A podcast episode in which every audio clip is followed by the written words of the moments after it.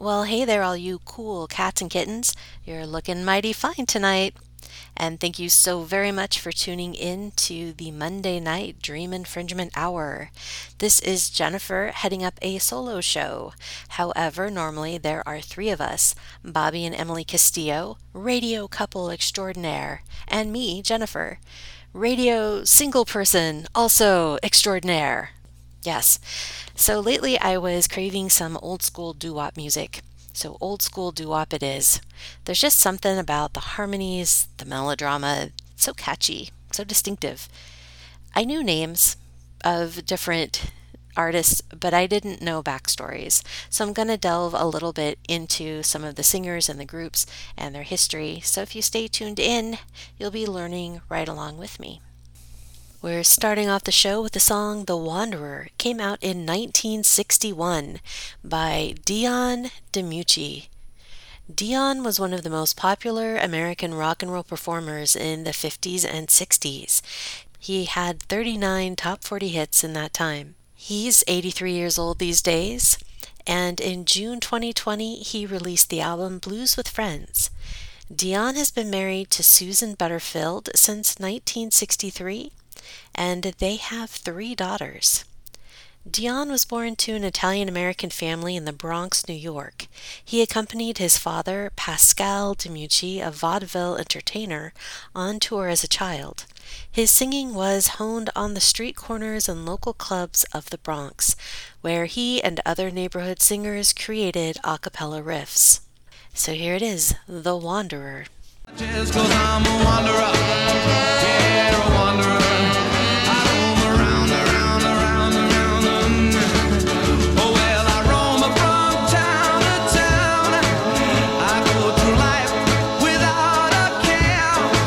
Please, Mister Postman by the Marvelettes, nineteen sixty-one. This group was originally formed at Inkster High School in Michigan by fifteen-year-old Glee Club member Gladys Horton in the fall of nineteen sixty. The members struggled to come up with a name for their new act until one of the members jokingly took a stab at their own singing ability, saying, "We can't sing yet." Horton altered the saying to the Cansignettes. In nineteen sixty-one, the quintet, now called the Marvels, entered a talent show contest on the behest of their teacher and ended up finishing in fourth place. Though only the first three winners were offered a trip to audition for the fledgling Motown label, two of the girls' school teachers advised that they be allowed to audition too. Upon auditioning for Motown executives, they had a second audition with bigger staff, who, while impressed with their vocal styles, advised them to come back with their own composition. Returning to Inkster, Georgia Dobbins contacted a local musician named William Garrett, who had an unfinished blues composition titled Please, Mister Postman. Garrett allowed Dobbins to use it as long as he received songwriting credit if the song became a hit. Despite having no previous songwriting experience, Dobbins took the song home and reshaped it overnight to reflect the teenage sound of doo-wop. When the group returned and performed their composition, they were told they should change their name, so they went from the Marvels to the Marvelettes. They were the first successful act of Motown Records after the Miracles, and the first significantly successful female group after their release of Please, Mister Postman. Not bad for little fifteen-year-old Gladys Horton, or she probably was sixteen by the time that this song was released. So here we have Please, Mister Postman by the Marvelettes, a k a the Marvels, a k a the Cansignettes. Please, Mister Postman. Oh, yeah. Please, please, Mister Postman. Oh, yeah. You Mean Everything to Me by Neil Sedaka came out in nineteen fifty-nine. Neil is also eighty-three years old these days. He married Leba Strasberg in nineteen sixty-two, and the couple have one daughter and one son. Interestingly similar to Dion's life, Sedaka was born in Brooklyn, New York, and his father, Mordecai Mack Sedaka, was a taxi driver. Neil demonstrated musical aptitude in his second grade choral class, and his teacher sent him home with a note suggesting he take piano lessons. His mother took a part-time job in an Abraham and Strauss department store for six months to pay for a second-hand upright piano. In nineteen forty-seven, he auditioned successfully for a piano scholarship to the Juilliard School of Music's Preparatory Division for Children, which he attended on Saturdays. He discovered pop music, and it took his heart. He ended up becoming a major teen pop star, and his career has had a lot of highs and lows over the years, but he's still playing music. In April of twenty twenty, he launched a series of free mini-concerts through his social media channels as a method of entertaining his fans during the covid nineteen pandemic. So here is You Mean Everything to Me. You are the answer to my lonely prayer. You are an angel from above. So lonely till you- Del Shannon with Runaway, nineteen sixty-one. He was born Charles Weedon Westover in nineteen thirty-four in Grand Rapids, Michigan. He learned to play the ukulele and guitar and was drafted into the Army in nineteen fifty-four. And while in the Army, played guitar in a band called the Cool Flames. When his service ended, he returned to Michigan and worked as a carpet salesman and a truck driver for a furniture factory. He found part-time work as a rhythm guitarist in the group The Moonlight Ramblers, working at the High Low Club. He eventually took over as leader and singer, and was signed in nineteen sixty to become a recording artist and composer for Big Top Records. It was suggested that he use a different name. I don't know why Charles Westover wasn't good enough, but I mean, he could have been like Charlie West. There's a lot of directions this could have gone, but instead they came up with Del Shannon, combining Mark Shannon, a wrestling pseudonym used by a regular at the High Low Club, with Del derived from the Cadillac Coupe de Ville, his favorite car. Uh, sadly, he did pass away in nineteen ninety at the age of fifty-five. He was later inducted into the Rock and Roll Hall of Fame in nineteen ninety-nine. There was a Del Shannon Memorial Scholarship Fund set up, and Coopersville, Michigan also holds an annual Del Shannon car show. A very fitting tribute. So here we are with Runaway. I'm a walking in the rain, tears are falling and I feel a pain, a wishing you were here by me, to end this misery, and I wonder, I wonder, I wonder, wonder. In the Still of the Night by the Five Satins came out in nineteen fifty-six. I'm not sure why they were the Five Satins, as there was hardly ever just five of them. They were formed in nineteen fifty-four in New Haven, Connecticut. The song was written by Fred Parris, and they recorded it in the Saint Bernadette Catholic School basement in nineteen fifty-six.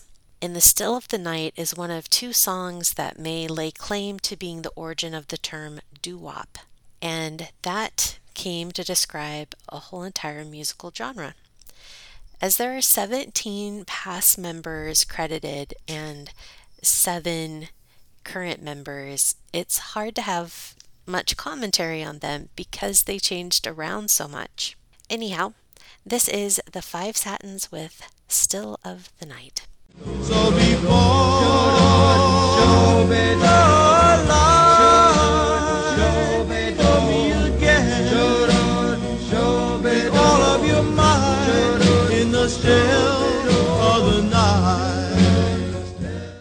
Heartbeat by Buddy Holly. Charles Hardin Holly, known as Buddy Holly, was born in Texas during the Great Depression. The Holly family had an interest in music. All of the family members, except for their father, were able to play an instrument or sing. He made his first appearance on local television in nineteen fifty-two, and in nineteen fifty-five, after opening for Elvis Presley, he decided to pursue a career in music, which was funny to me that that's what it took. Normal people usually have pers- have decided something like this before they open for Elvis. It's not just incidental, but uh, his singing style was characterized by his vocal hiccups and his alternation between his regular voice and falsetto. His innovative playing style was characterized by its blending of chunky rhythm and high string lead work. At the beginning of their music careers, Holly and his group wore business suits, and then they met the Everly Brothers. Don Everly introduced them to Ivy League clothes, and the brothers advised Holly to replace his old-fashioned glasses with horn-rimmed glasses, which seemed to be pretty savvy fashion advice for the times, and quite nice of the Everly Brothers to kind of take them under their wing and advise. The demand for Buddy Holly records was so great, and he recorded so prolifically, that after he passed away, his record label was able to release new Holly albums and singles for the next ten years, which is quite the musical legacy. So anyway, here we go with Heartbeat by Buddy Holly. Heartbeat, why do you miss when my baby kisses me?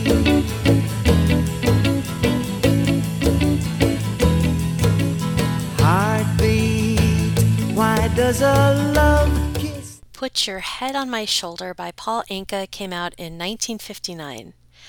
Paul Anka was born in nineteen forty-one in Ottawa, Ontario. He recorded his first single, I Confess, when he was just fourteen, in nineteen forty-six with one hundred dollars given to him by his uncle. He went to New York City, where he auditioned for A B C Records. The resulting song, Diana, brought him stardom as it went to number one on the Canadian and U S music charts.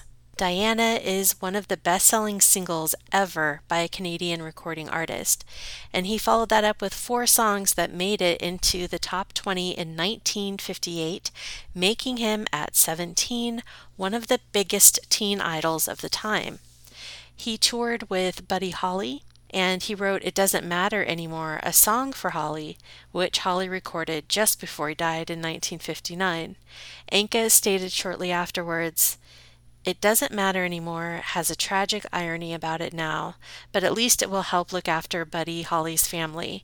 I'm giving my composer's royalty to his widow. It's the least I can do." Sort of an interesting gift and legacy. It's thoughtful. Anka was married to uh, to his wife Anne from nineteen sixty-three until two thousand one. Then they got divorced after almost forty years. He has married two times after that, and also divorced two times after that, and has a grand total of six children. nineteen eighty-one, the Ottawa City Council named August twenty-sixth as Paul Anka Day. You know, I'd never looked at pictures of Paul Anka when he was a teen, and my, my, he was quite the cutie. I had no idea. Anyway, this is Put Your Head on My Shoulder by Paul Anka, who's still alive, by the way. Born in nineteen forty-one and still going strong. Put your head on my shoulder. Hold me in your arms, baby. Squeeze me oh so tight. We've just reached the midway point, and you're listening to Dream Infringement with your host, me, Jennifer, by myself. Normally there's three of us. I just had a, a hankering, truly a craving to hear some doo-wop songs, so that's what I'm playing for y'all tonight. And now, back to the show. The Great Pretender by the Platters came out in nineteen fifty-six. Herb Reed named the group while sitting around a kitchen table inspired by the turntable of an old phonograph machine and the platter that spun the vinyl records, which I didn't know. I always thought it had to do with more of like a serving dish. The band had tried to release two singles, but they just were not getting a lot of traction in the music world. One of the members asked their friend, music entrepreneur and songwriter Buck Ram, to coach the group. He made some changes to the lineup, most notably the addition of female vocalist Zola Taylor. The Great Pretender's lyrics were written in the washroom of the Flamingo Hotel in Las Vegas by Buck Ram, and they really started taking off. The group had forty charting singles on the Billboard Hot one hundred between the years of nineteen fifty-five and nineteen sixty-seven. As a group, though, the Platters began to have difficulty with the public after about nineteen fifty-nine because of some arrests. Though no one was convicted, it really affected their professional reputation, and U S radio stations started removing some of their records from playlists. And then everybody sued everyone and went their ways and still kept suing everybody. It got really messy in a litigious sense. But the one thing that's not messy is this song. So here we go, The Great Pretender by the Platters. Oh, yes, I'm the great pretender.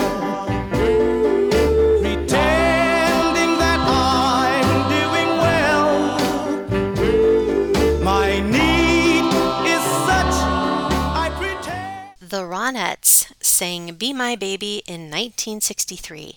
They were an American girl group from the New York area. The group consisted of lead singer Veronica Bennett, her older sister Estelle Bennett, and their cousin Nedra Talley.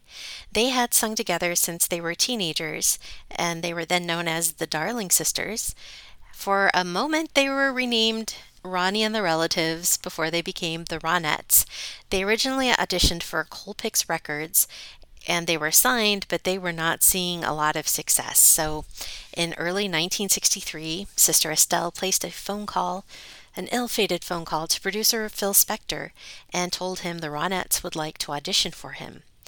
At the audition, Spector was sitting at a piano, and when the group began singing Why Do Fools Fall in Love, he suddenly jumped up from his seat and shouted, "That's it! That's it! That's the voice I've been looking for!"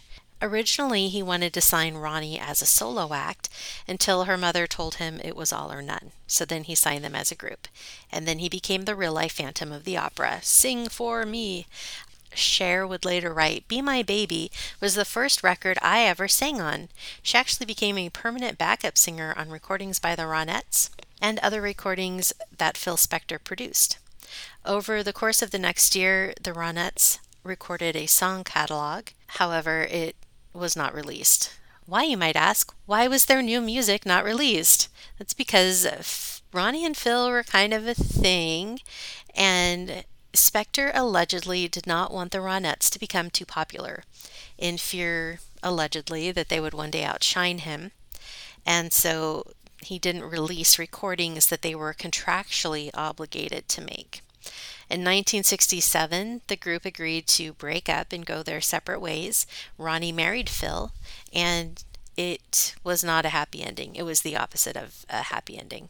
She eventually left him in nineteen seventy-two, and then there was a lot of lawsuits. There was custody and royalty lawsuits. You cannot say that their parting was amicable. Ronnie herself died in January of this year, but we have some amazing songs to remember her by. And so here we go with Be My Baby.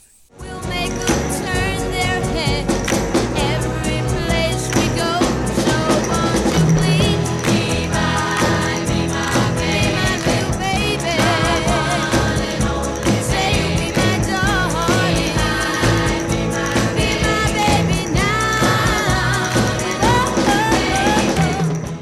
Cheated by the Shields.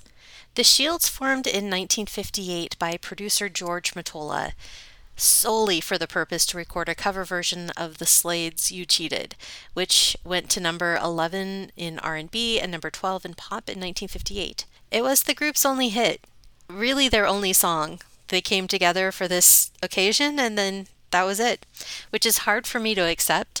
Like, well... Now that you found each other, why not keep the good thing going? But I guess they had their reasons. And I thought, why did they need to redo the Slade's version? and I listened, and I can see why. That version sounds like a university a cappella group, and it's just in too high of a key. It just starts off high, and it just, yeah, it kind of, it's grating a little bit. So I think this version is much better, and apparently George Mottola knew his stuff. He knew what he was doing. I should have trusted him for the the brief three minutes that it took me to research this. Anyway, here's You Cheated by the Shields. You cheated, you lied, you said that you loved me. You cheated, you lied, you said that you want me. The End of the World by Skeeter Davis was released in nineteen sixty-two. Skeeter Davis was born Mary Frances Pennock in nineteen thirty-one, and she was an American country music singer who sang crossover pop music songs, including The End of the World. Because her grandfather thought she had a lot of energy for a young child, he nicknamed Mary Frances Skeeter, slang for mosquito. So that's how she got that name. So the rest of her story is is sad. Like, it was one of those the hits keep on coming kind of things, and I don't want to tell you really sad stories. I'd rather just play you really sad songs.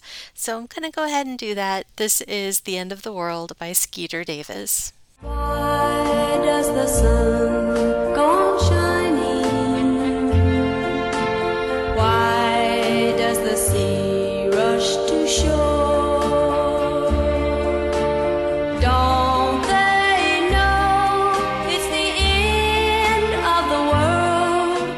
Mister Sandman by the Chordettes was a number one hit in nineteen fifty-five. The Chordettes were an American female vocal quartet specializing in traditional pop music. Uh, one of the singers, Ginny Osborne, had maybe a little bit of an edge. Her father was, for one year, president of the Barbershop Harmony Society, but he was part of the Barbershop Harmony Society, so perhaps that's where they got their ability and talent and skill to harmonize like they do.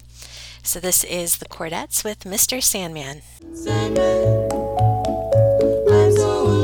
Bum, bum, bum, bum. Don't have nobody to call my own. Bum, bum, bum, bum. Please turn on your magic beam. Mister Sandman, bring me a dream. Why Do Fools Fall in Love with Frankie Lymon and the Teenagers. I had never looked at who sang this song. I had no idea who sang this song. I always assumed it was a lady, but it wasn't.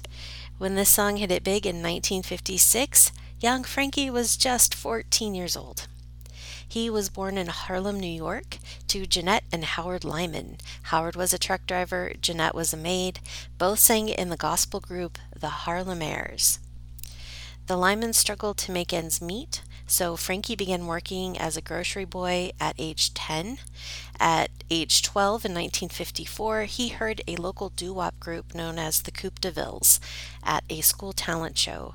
He became friends with the lead singer, Herman Santiago, and he eventually became a member of the group.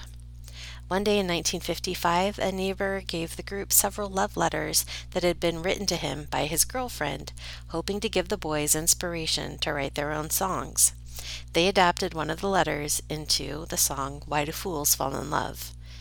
I'm really curious about what that love letter said that it inspired such a song. On the day of the group's big audition with producer, the original lead singer Herman Santiago was late, so Frankie stepped up and told them he knew the part. And he did. And he kind of became the, the lead singer after that. So poor Herman. That was really like the worst time to be late to something. They could have written a song like The Early Bird Gets the Worm. The person who shows up to the audition gets the part. Here is Frankie and the Teenagers with Why Do Fools Fall in Love. Love is a losing game, and love can be a shame. I know of a fool you see, for that fool is me, tell me why. This is the Everly Brothers with Let It Be Me, which came out in nineteen fifty-nine. The two were raised in a very musical family, first appearing on radio singing along with their father Ike and their mother Margaret as the Everly Family in the nineteen forties, when they were just tiny boys, the brothers sang on the radio as Little Donnie and Baby Boy Phil. When the brothers were still in high school, they gained the attention of prominent Nashville musicians like Chet Atkins, who began to promote them for national attention. And their careers took off, and then their careers began to wane a bit over time. In the early nineteen seventies, they started releasing solo work, and in nineteen seventy-three, they officially broke up. They announced that their final performance would take place in nineteen seventy-three at Knott's Berry Farm. But tensions between the two were so bad that Don told a reporter he was tired of being an Everly brother. And during the show, Phil smashed his guitar and walked off, leaving Don to finish the show without him. The two would not reunite musically for more than ten years, but they did reunite in nineteen eighty-three. Paul Simon later said, "Phil and Don were the most beautiful sounding duo I have ever heard. Both voices pristine and soulful. The Everlys were there at the crossroads of country and R and B. They witnessed and were a part of the birth of rock and roll." So here is Let It Be Me by the Everly Brothers. Don't take this heaven from one if you must cling to someone now and forever. Let it be me. Well, we've reached the end of the show. I was really able to picture some of these artists singing back in their heyday, especially little Gladys from the Marvelettes, who was just fifteen and belting that song out. Anyhow, I hope that you learned something and maybe heard a song you hadn't heard before, and I hope you can join us next Monday when we'll be reunited. Till then, you can listen to older episodes on SoundCloud and iTunes, or find us on Instagram and Facebook to uh, see what we look like and get updates and such things. Uh, just type in dream infringement. Amazingly, there's not a lot of uh, dream infringement competition out there so far. So just us. Easy to find. And as always, we love you, Miriam. Good night.